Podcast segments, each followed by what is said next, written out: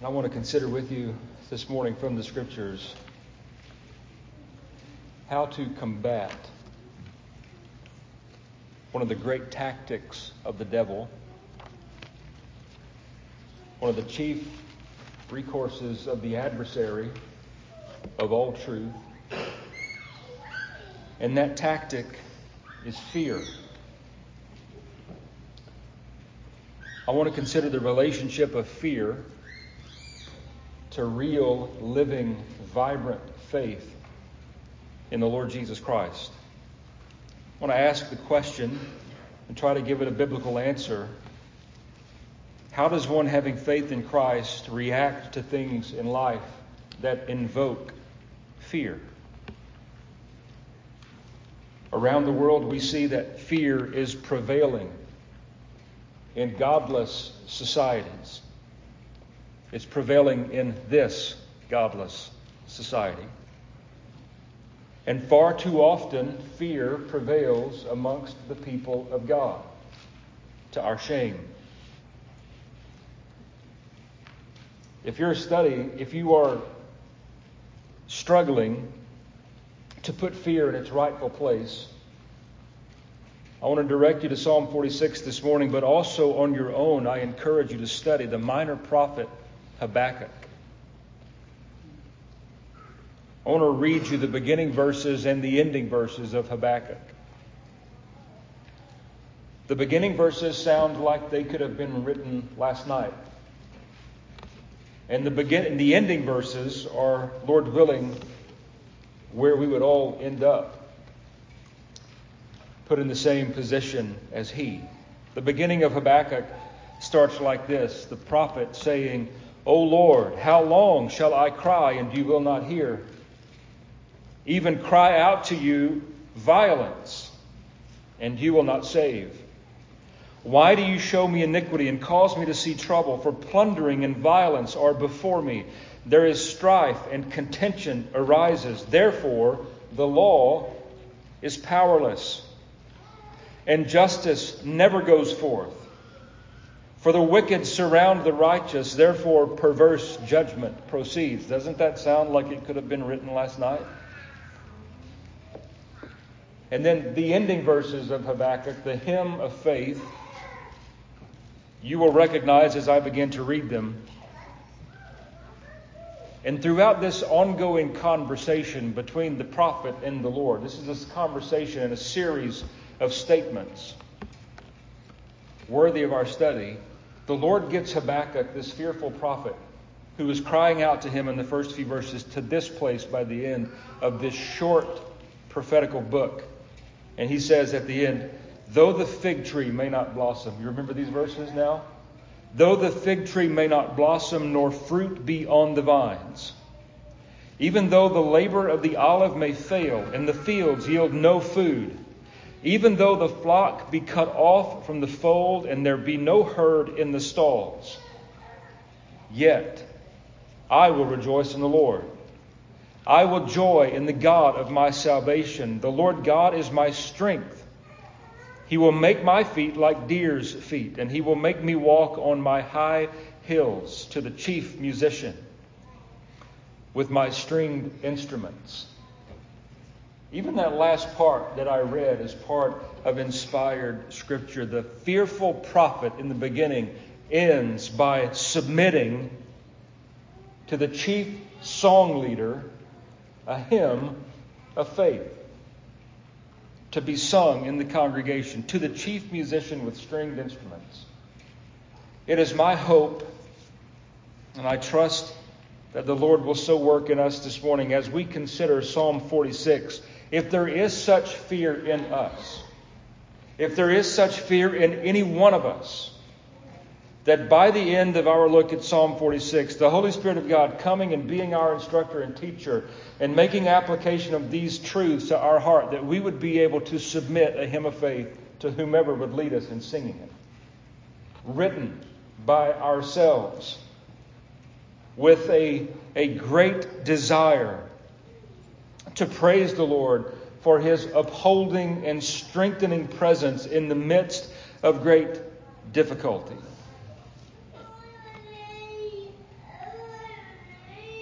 what we read when we read the prophet Habakkuk, what we see played out before our eyes, is the liberation from superficial, circumstantial happiness to an abiding joy in the face of difficulty. That should be the goal of every Christian. Far too often, our joy in Christ rises and falls based upon current circumstance.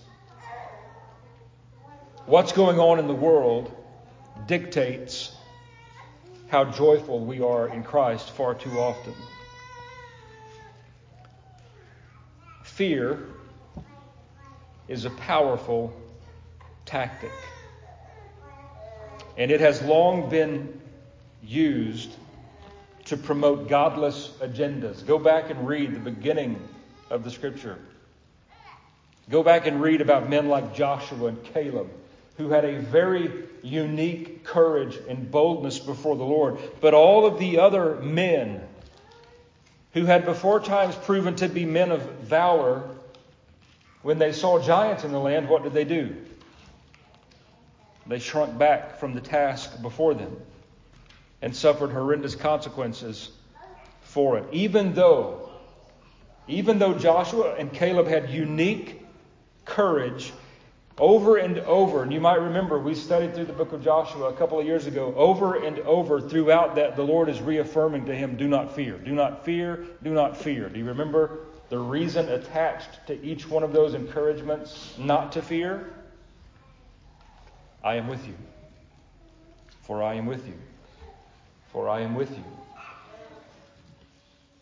Every place in the scriptures that we are encouraged not to fear, very close in proximity to that encouragement, we will find some reminder of the Lord's presence with us.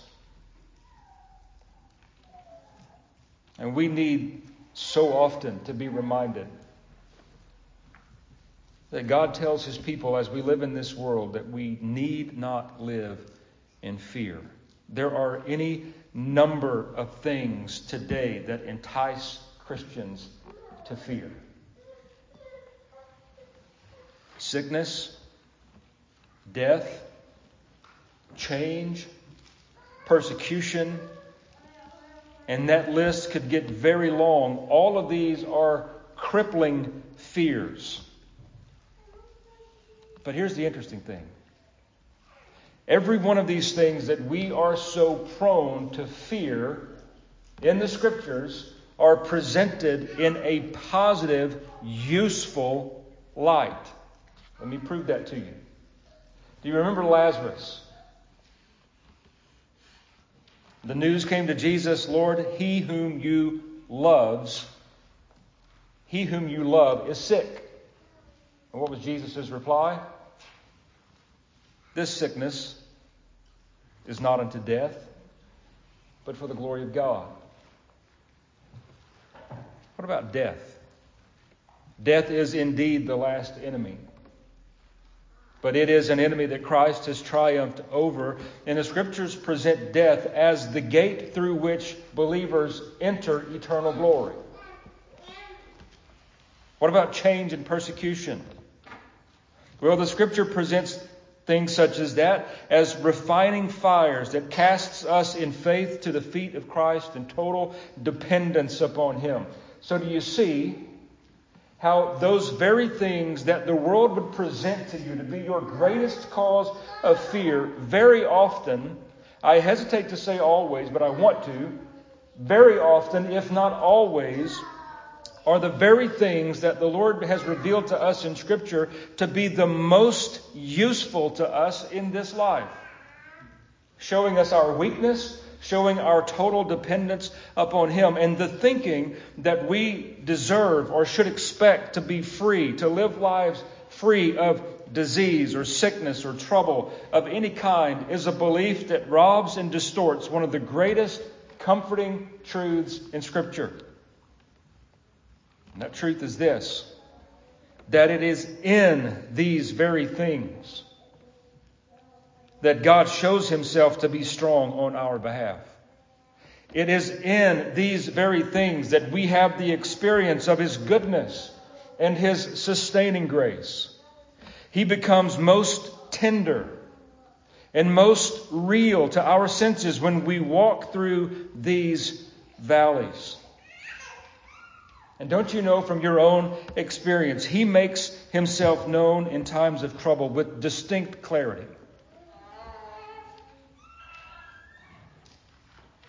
In times of ease, we suppose that God is good. But in times of trouble, we know He is good. Is it any wonder why the counterintuitive declaration of James is so confounding to many? James begins by saying, My brothers, count it all joy when you fall into various trials. He doesn't leave it there. Thank God he doesn't leave it there just with that hanging out in the open. But he attaches to that this statement or this one word Consider it all joy when you fall into various trials, knowing, because of what you know. And to paraphrase the rest of that verse, James is basically saying, What you know is God is using these very trials, difficulties, whatever it may be in your life for good to mature you in the faith, to further sanctify you, to grow you up in the faith, to make you more of what He wants you to be, to help distance you from all of these things that are hindrances. To live under the influence of fear of any kind is crippling and miserable. And this type of fear does not come from God. God has not given you a spirit of fear. To the contrary, He has given you a spirit of soundness. He has given you a spirit of stability, of a sound mind.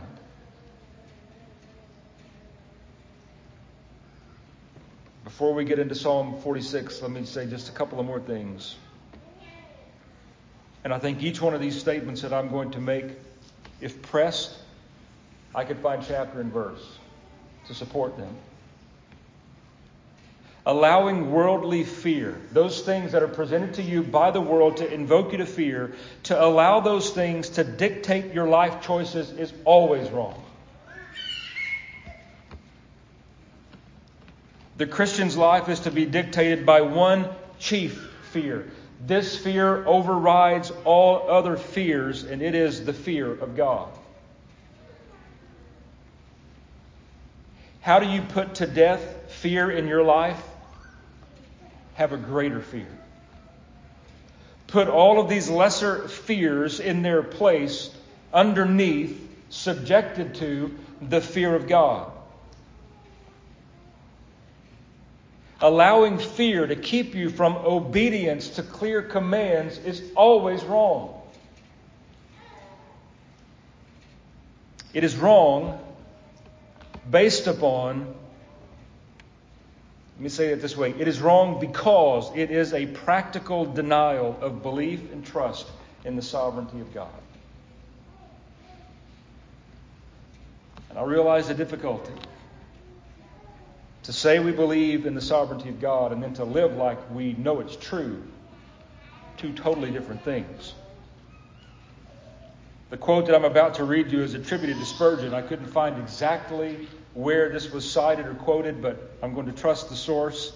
And the quotation is Spurgeon says, The scriptures say, Fear not, because fear is injurious to yourself. Nothing so weakens you as fear. Nothing can make you so unhappy as to be distrusting of the Lord. Fear weakens the believer's influence and causes great mischief to those around you. Converts are not brought to Christ through unbelieving, fearful Christians. It is faith that is appealing and wins souls. Perhaps that's found in his book, The Soul Winner. I'm not sure if it is or not. Could also be, sounds like it would fit in his in his lectures to his students. All of this boils down to this fear is a real temptation and must be tempered by the truth of God. Lord willing, that's what Psalm 46 will do for us this morning. So if you found your place there, I want to read these 11 verses. We're going to work our way through them.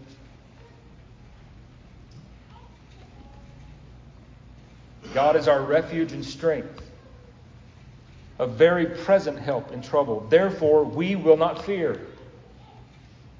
Even though the earth be removed, and though the mountains be carried into the midst of the sea, though its waters roar and are troubled, though the mountains shake with its swelling, Selah. There is a river whose streams shall make glad the city of God, the holy place of the tabernacle of the Most High. God is in the midst of her. She shall not be moved.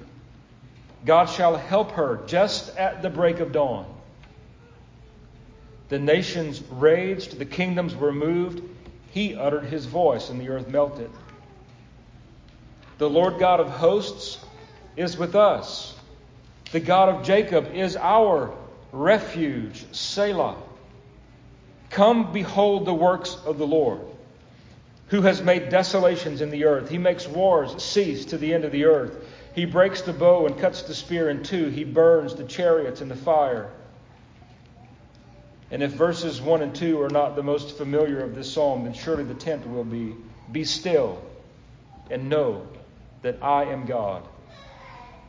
I will be exalted among the nations, I will be exalted in the earth. The Lord of hosts is with us. The God of Jacob is our refuge, Selah. And it's worth mentioning here that this word that is used three times in this psalm, Selah or Selah, is most likely a musical term which means to pause, reflect upon the truth just expressed, and really let it sink down into your heart and into your mind. So, with that, I want you to look with me at verse 1, which sets the stage for the rest of the psalm.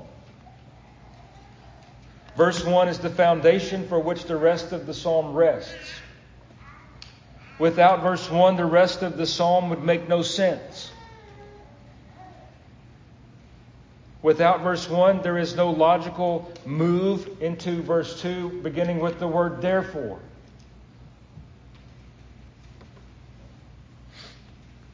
And so, the first point that I want to make to you here out of verse 1 is to consider with me this comforting truth.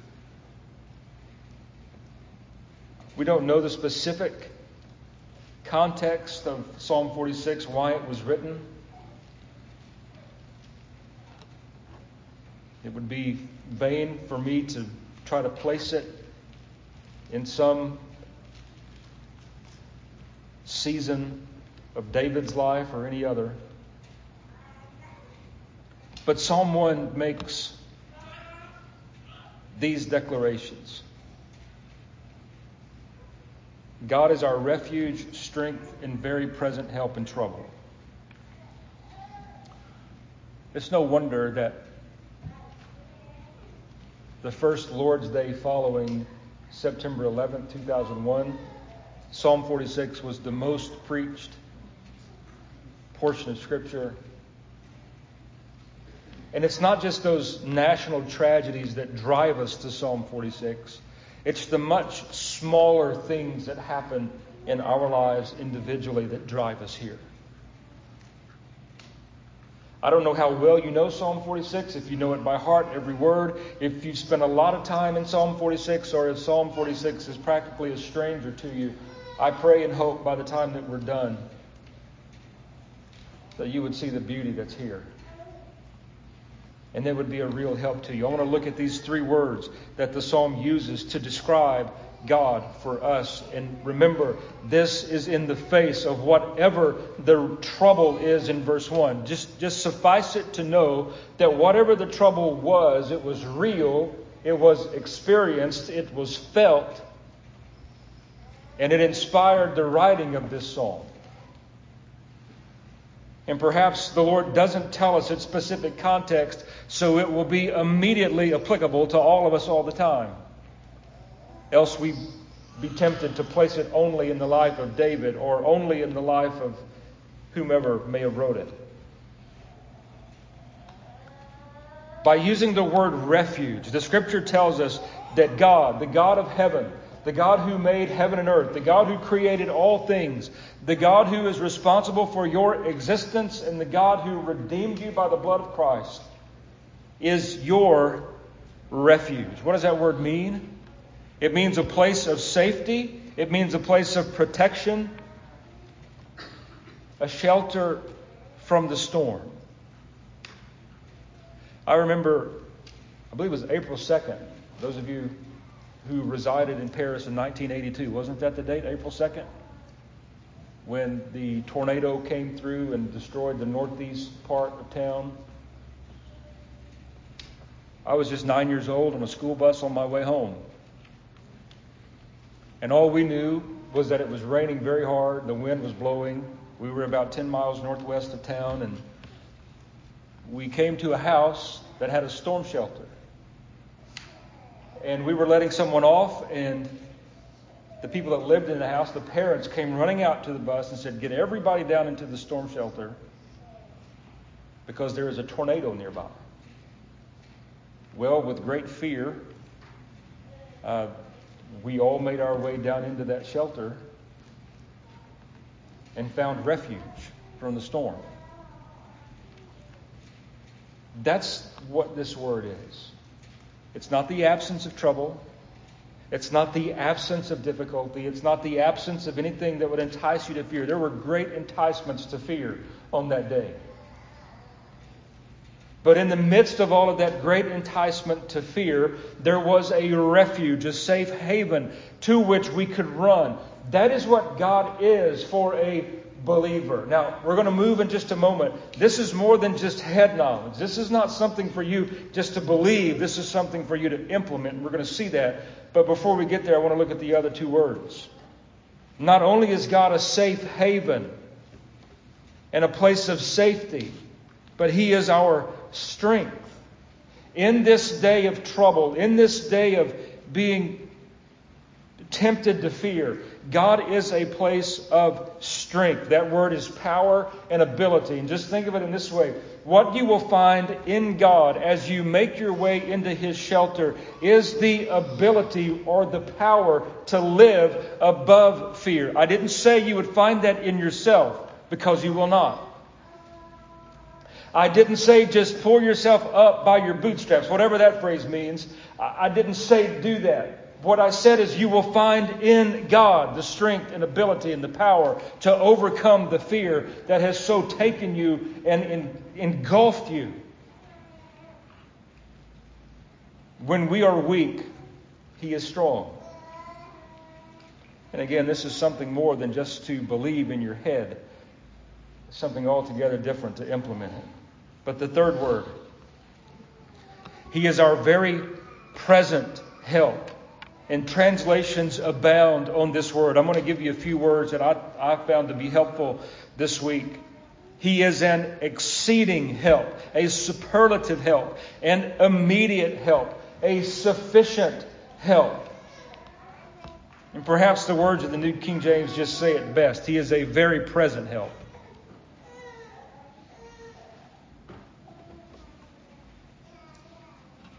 And notice the word our in this verse. God is our.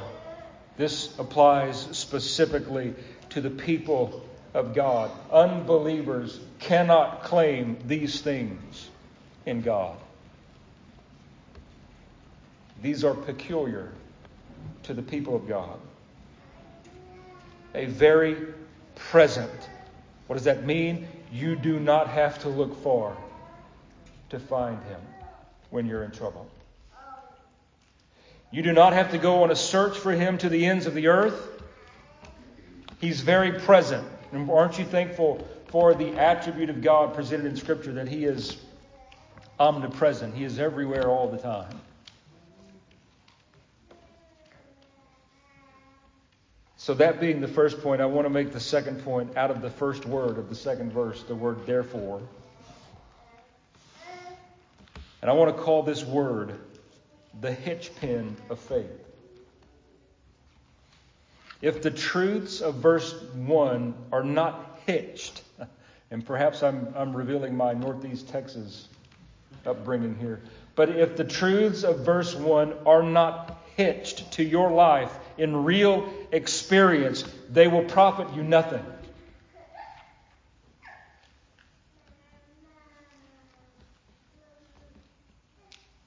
Verse 1 is more than just high and holy thought.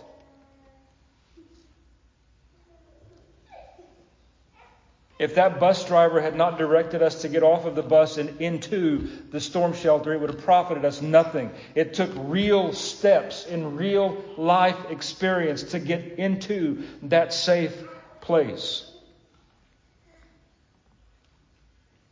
So, this word is the hitchpin of faith that connects all that God is, all that He has made Himself known to be, to His people that find themselves in any trouble, particularly His people who find themselves being fearful.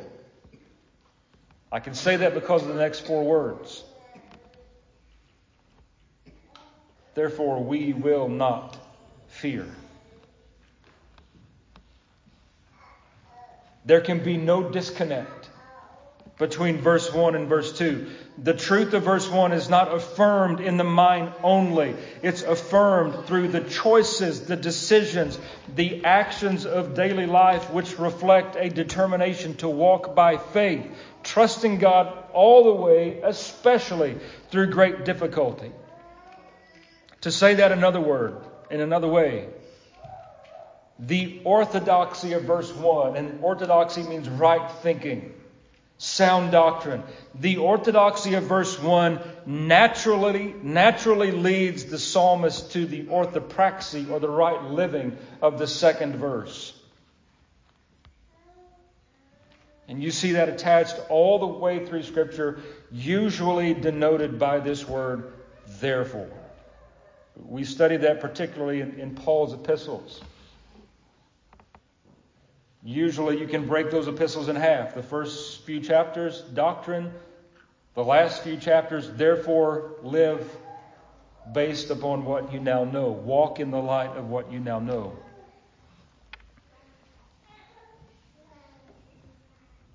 Therefore, we will not fear. The connection has to be made. It should really affect the way you live, that you know God is your refuge and strength and your very present help in trouble, that truth should put any kind of fear in its rightful place. Because God is these things to the full.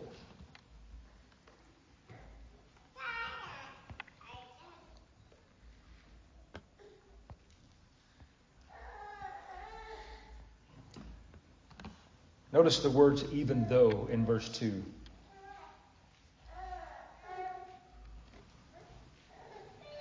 Even though the earth be removed,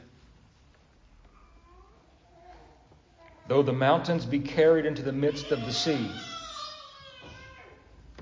In verse 2, the earth and the mountains are representative of the most stable things known the most immovable objects. And notice that the psalmist says, based upon what God has made known about himself to me in a time of trouble, therefore I will not fear, even if things are the worst that can be imagined. You realize there are far worse things that we could wake up to tomorrow than we have known to present. Far worse. What will we do? Even though the earth be removed. Most see this here as a, as a, a way of saying, even though the earth be spun off its axis, or even though the seasons cease. Of course, we know the scriptures tell us that as long as Christ is seated in heaven, these things are not going to happen. But just suppose, and that's what the psalmist is doing. Supposing the earth be removed and the mountains be carried into the midst of the sea, its waters roar and be troubled, the mountains shake with its swelling. Then we get the first use of that word, which points us back to these great truths and says, just sit on these for a while. Marinate on these truths for a while. Do you really believe them? Before you move on to what is left in Psalm 46, are you really believing verse 1 and are you willing to appropriate it by faith? That's the real question. Not if you believe verse 1. The real question is will it affect your everyday life at all? Will it release you from that which tempts you to go through life crippled and maimed in fear? Even though these great things may come upon you. The real test here is the test of faith. How will you handle it?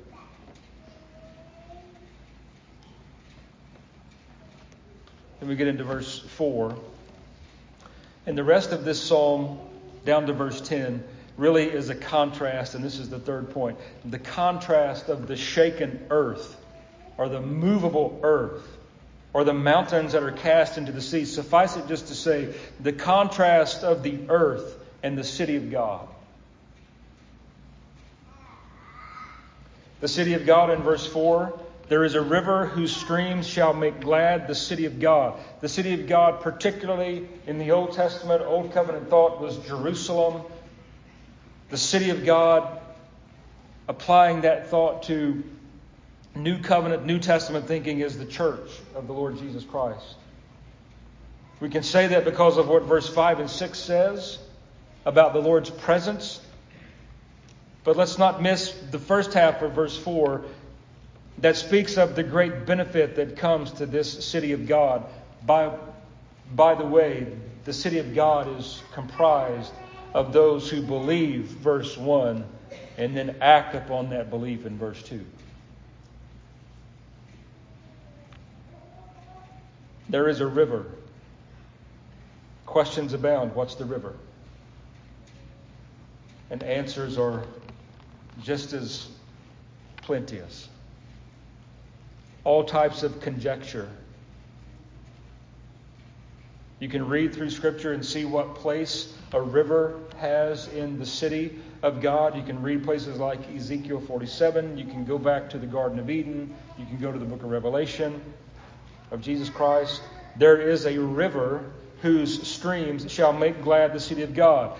By way of understanding what the river is, we have to ask the question what makes the city of God extremely glad? Some have said the scriptures, and that would be right. The city of God, dependent upon the truth that is revealed in the scripture. The church, completely submissive to what the word says. But I think we can put an even finer point on it and say that this river that makes glad the city of God is everything the scriptures have made known about who Christ is and how God practically works in the members of the city of God through faith in Christ to prove himself to be the place of refuge, the source of strength, and the very present help in trouble.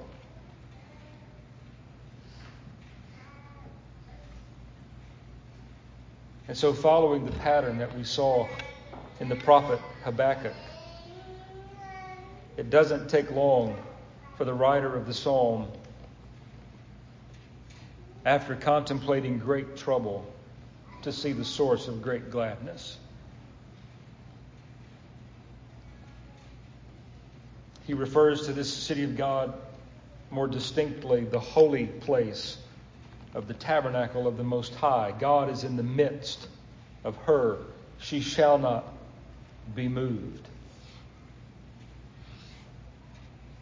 William Plumer, commenting on this verse, says, The streams of spiritual blessings flowing from God through Jesus Christ by the Spirit of God make glad the city of God continually.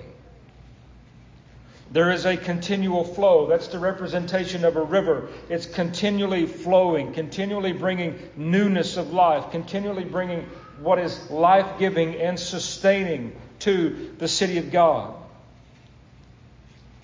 God is in the very midst, and she shall not be moved. The word moved here is shaken. God shall help her just at the break of dawn. I don't suppose it would always prove to be true, but an invading army in history most often made its advance just at the break of dawn, just at first light, for the element of surprise, but also to operate in just enough light to accomplish their task. And so the scripture is here very specific. God is in the midst of her. When is He going to help? When is He going to show Himself to be the very present help in trouble? Just when you need it. Just at the right time. Just when the enemy is advancing upon you, making themselves known. That is when the Lord is your very present help in trouble. So put those temptations to fear. You know what they are specifically for you. Put those temptations to rest, knowing that God is with you. Fear not, for I am with you. And believe really and truly that nothing will befall you that He doesn't allow. And put everything in its rightful place. You and I can't control things anyway. We have zero control over the effects of the events of this world. What we do is live in the light of Scriptures, trying to make wise choices, trying to make choices that are informed by the wisdom of God, that line up with what His clearly revealed will is. But yet, that's where so many of us, myself included, that's where we struggle is control. I want to be in control.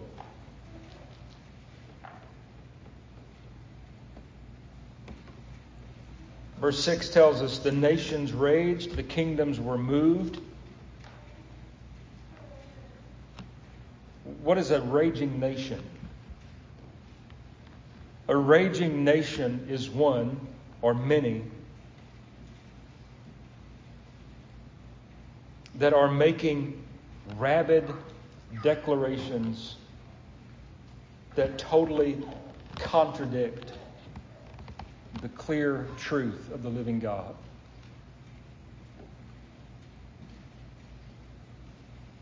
The nations raged, the kingdoms were moved, and notice the very present help in trouble arrives. He uttered his voice, and the earth melted. When God speaks, the nations listen. The earth melts. And then this refrain is repeated twice, verse 7, and then again in verse 11. The Lord of hosts is with us. The God of Jacob is our refuge. And then that word again that tells us to think on these things. The Lord of hosts. You realize that the Lord, who is residing in heaven. Psalm 115, verse 3 tells us he's in heaven doing whatever he pleases. Nothing hinders him. He has a host in heaven at his ready and willing command. And it is this Lord who is with us. Who is the us there again? People of God. Who are to be found in Christ faith in Christ, either as an old covenant person looking forward to the coming and work of Christ, or now we living under the new covenant, we are by faith looking back at the finished work of Christ. He is with us, and He is our refuge. And then the call in verse 8 Come, behold the works of the Lord, who has made desolations in the earth he makes wars cease to the end of the earth. He breaks the bow and cuts the spear in two, and he burns the chariots in fire. All of that can be summarized into saying, the Lord sees the supposed strength of the world for exactly what it is under his thumb. Sometimes he so chooses to use it for his own purposes, for his own glory. But when the time comes for him to put an end to it, to remove it out of his way and ours, he's perfectly able. And that brings us down to the end here in verse 10.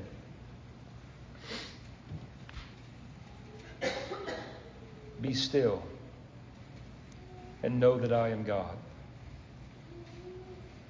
I like William Plumer's comment on these two words, be still. He says, I quote, strong restraint upon your passions is necessary. End quote. That's what it means to be still. Place a strong restraint on your own passions.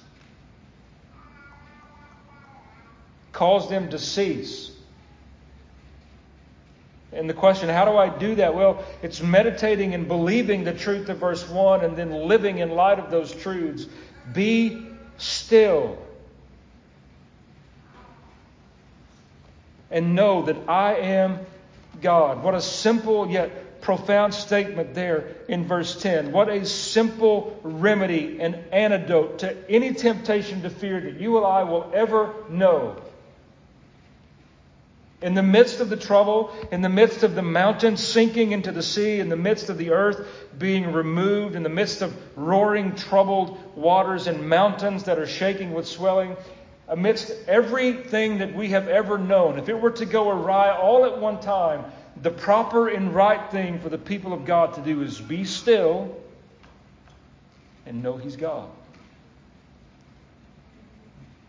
This world is not spiraling out of his control. It's spiraling as He sees fit. And He's using that spiral, placing His church right in the midst of it. He's using that to further sanctify us and to prepare us for glory. You see, all the troubles of this life are summed up in the scripture by, by the phrase small weight. this is a small weight of affliction. This is a momentary affliction that will very soon be replaced with an eternal weight of glory. Be still and know that I am God. I will be exalted among the nations. I will be exalted in the earth. And then the repetition of verse 7 The Lord of hosts is with us, the God of Jacob is our refuge. Selah.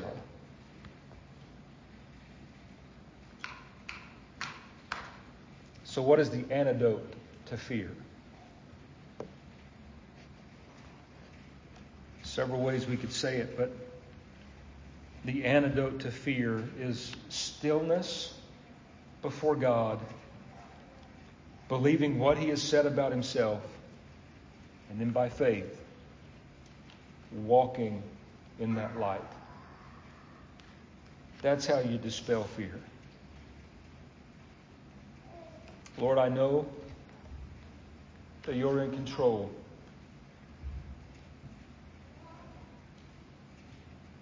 Regardless of what is happening or what will happen, I know that you are this place of safety for me. And by faith, I can run to you and find strength to press on.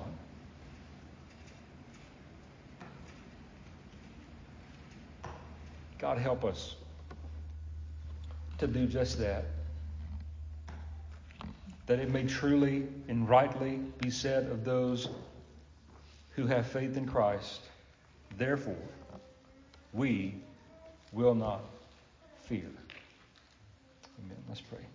Father, we're thankful for these words and thankful for the truth of verse 1. Oh God, where would we be without them? Where would we be without you having made known to us these great truths about yourself and your relation to us.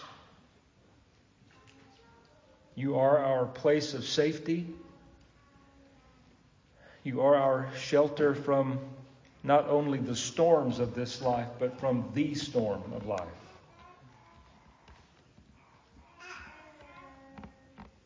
You are our strength. And we're thankful that you are very present. You are not far removed.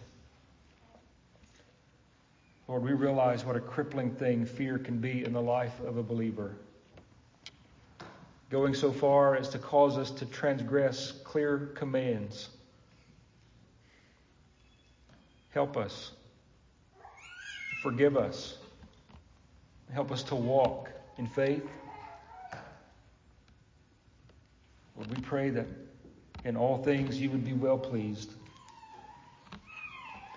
And Lord, if there be those in the room that have not yet come to believe in all that you say you are, specifically what you have said concerning your Son, the Lord Jesus, that though sinless, perfect, and spotless, he gave himself willingly to satisfy your just demands. Father, we thank you for these moments we've been able to worship you, to sing, to pray, and be instructed from your word. We ask that you add your blessing to it. And we ask it in the name of Christ. Amen.